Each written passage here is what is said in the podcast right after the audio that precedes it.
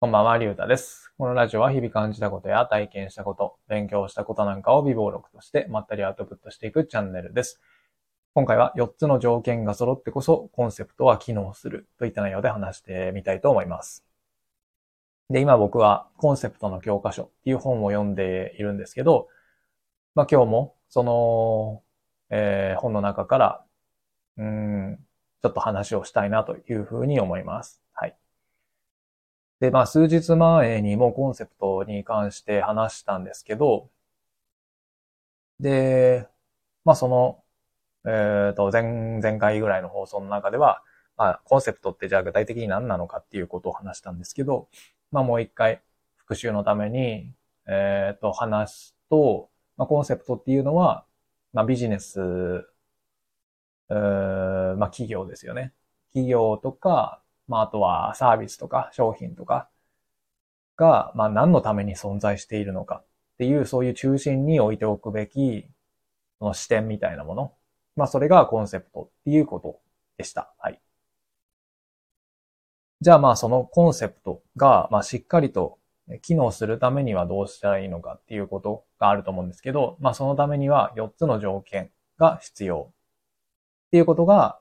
このコンセプトの教科書の中に書かれていました。うん、で、まあその4つの条件は何かっていうと、1つ目がお客さん目線で書けているかどうか。で、2つ目がならではの発想があるかどうか。そして3つ目がスケールは見込めるかどうか。そして4つ目がシンプルな言葉になっているかどうか。で、まあ一つずつちょっと説明していくと、まあまず一つ目のお客さん目線で書けているかっていうことなんですけど、まあこの本の中では、やった MP3 プレイヤーがこう、うん、なんていうんですか、えー MP3 プレイヤーを開発していく中でのコンセプトのことが、まあ例として書かれてました。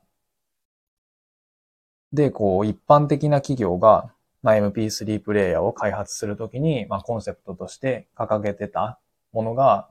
えっと、5GB の MP3 プレイヤーを作ろうみたいな、まあそういう感じだったんですけど、でもこれってお客さん目線ではなくて、まあどちらかっていうと、えっと、開発者さん目線っていう感じですよね。だから、えっと、まあスペックさえあればいいので、うん、使いやすさとか、そのお客さんがどういった感じで使うかみたいな想像までこう至らなかったみたいなんですよね。ただ一方で、そのアップル、あのもうかの有名なアップルがこう iPod を作るときに掲げていたものは選曲をポケットにっていうコンセプトだったんですよね。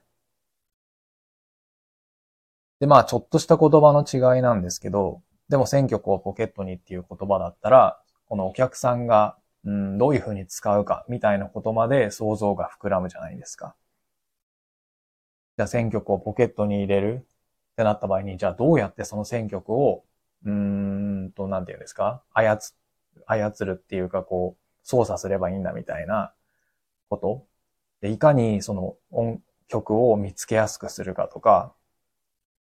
うん、じゃあ音楽をその iPod に取り込むときに、えっ、と、複雑な操作だったら、選曲も、うん、やってられないじゃないですか。ということまで想像が膨らんで、まあ、できたものが、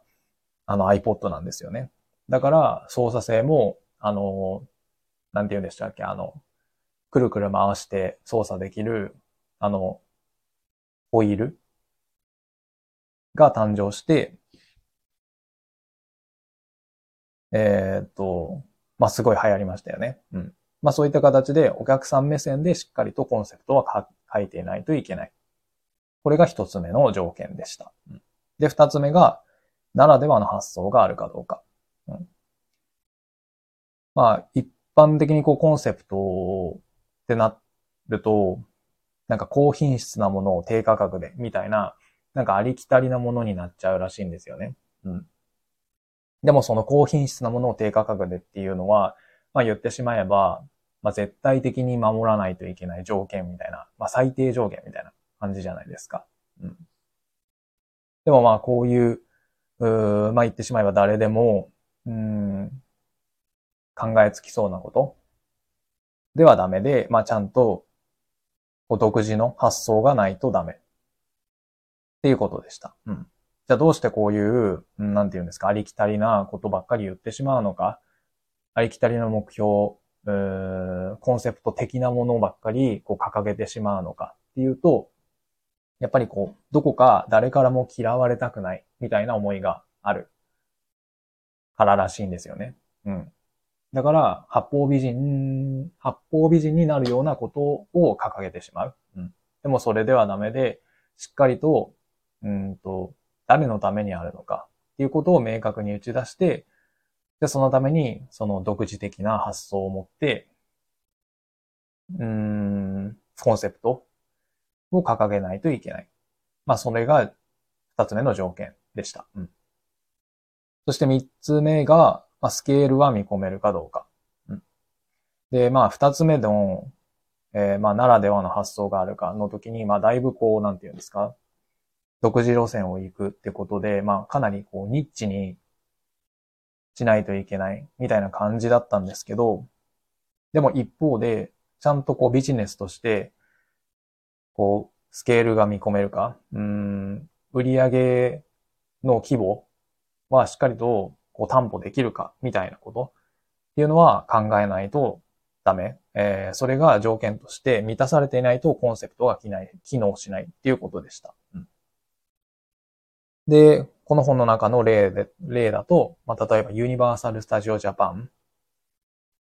えっ、ー、と、USJ っ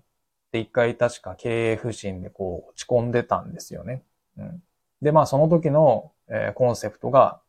まあ、映画の専門店っていうことだったらしいんですけど、でもこれって、まあ、必要以上にこう、なんていうんですか、うー条件を狭めすぎているらしいんですよね。うん。じゃあそこから、こう、経営が回復するためにコンセプトがどうなったかっていうと、映画の専門店っていうコンセプトからエンターテイメントのセレクトショップっていうコンセプトに、えー、こう変わったらしいです。うん。確かに言われてみれば、まあ昔の USJ って、うん、なんか映画のアトラクションえっ、ー、と、例えば、あの、タイムスリップする名前が出てこない、バックフトゥーザフューチャーですね。とか、まあ、スパイダーマンとか、うん、あと ET とか、確かあったと思うんですけど、まあ、そういう映画って、映画の、映画を題材にしたアトラクション多かったと思うんですけど、でも最近だったら、こうゲームの、うん、エリア、例えばマリオとかがあったりとか、あとはモンスターハンターとコラボして、コラボしてたりとか、あとはアニメだったら、進撃の巨人とかエヴァンエヴァンゲリオンとか、まあそういうものをこう扱って、